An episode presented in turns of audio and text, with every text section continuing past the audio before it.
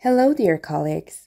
This is a review on a recent article by Dr. Somaya Farokhnejad, interventional cardiologist, and narrated by me, Fariba Fallah, assistant editor of Daily Cardiology Academy.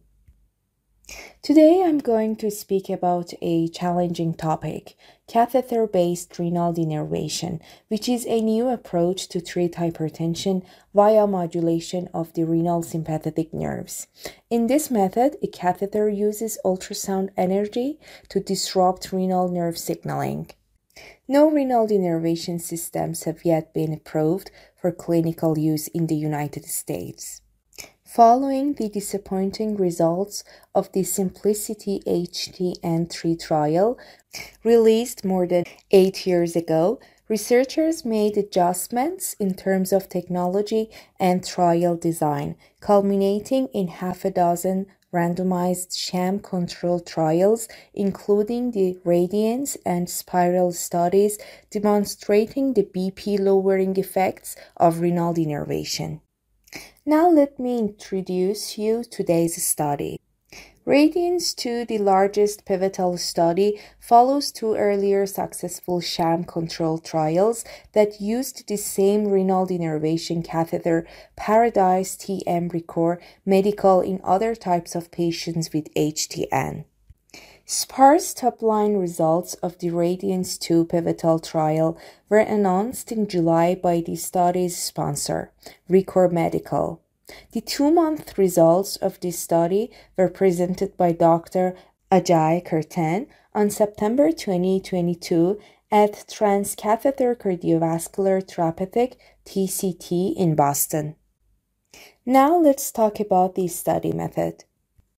Radiance 2 conducted at 37 centers in the US and 24 in Europe is the largest evaluator of Paradise system, which delivers a circumferential ring of ultrasound energy that penetrates to a depth of 1 to 6 mm to interrupt renal nerve signaling. This system also includes a cooling balloon preventing damage to the arterial wall. This study was designed to evaluate 224 patients in two cohorts, namely solo and trio.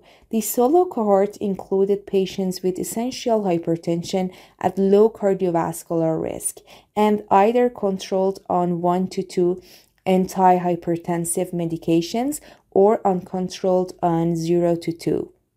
Patients underwent a four week medication washed out period before randomization to renal denervation treatment or renal angiogram sham.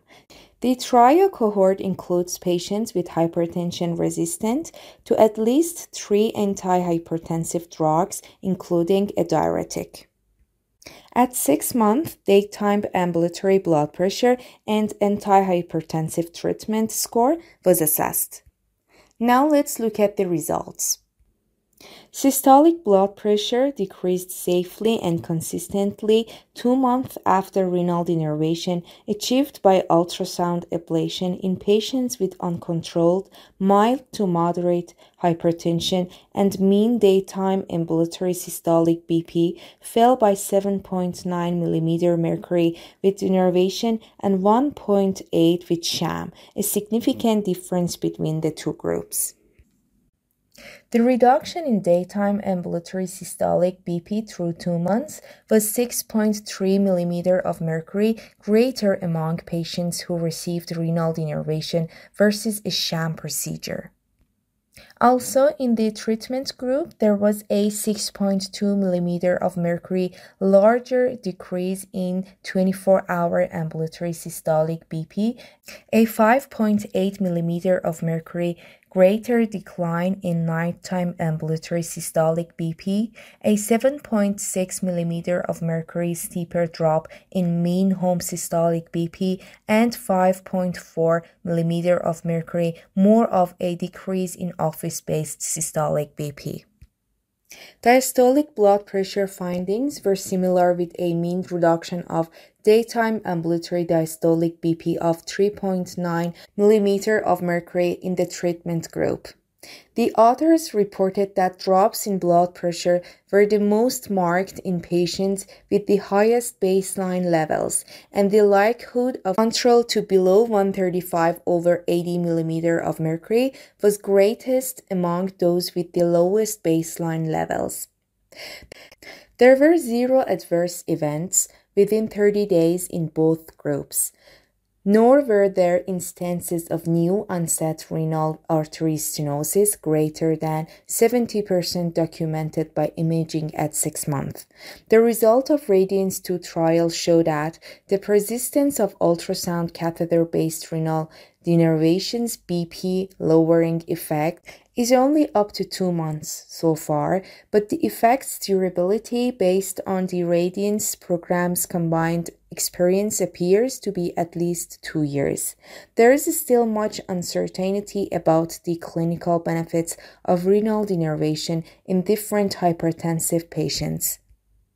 But further studies such as Radiance 2 may be able to shed a light upon this matter in the near future.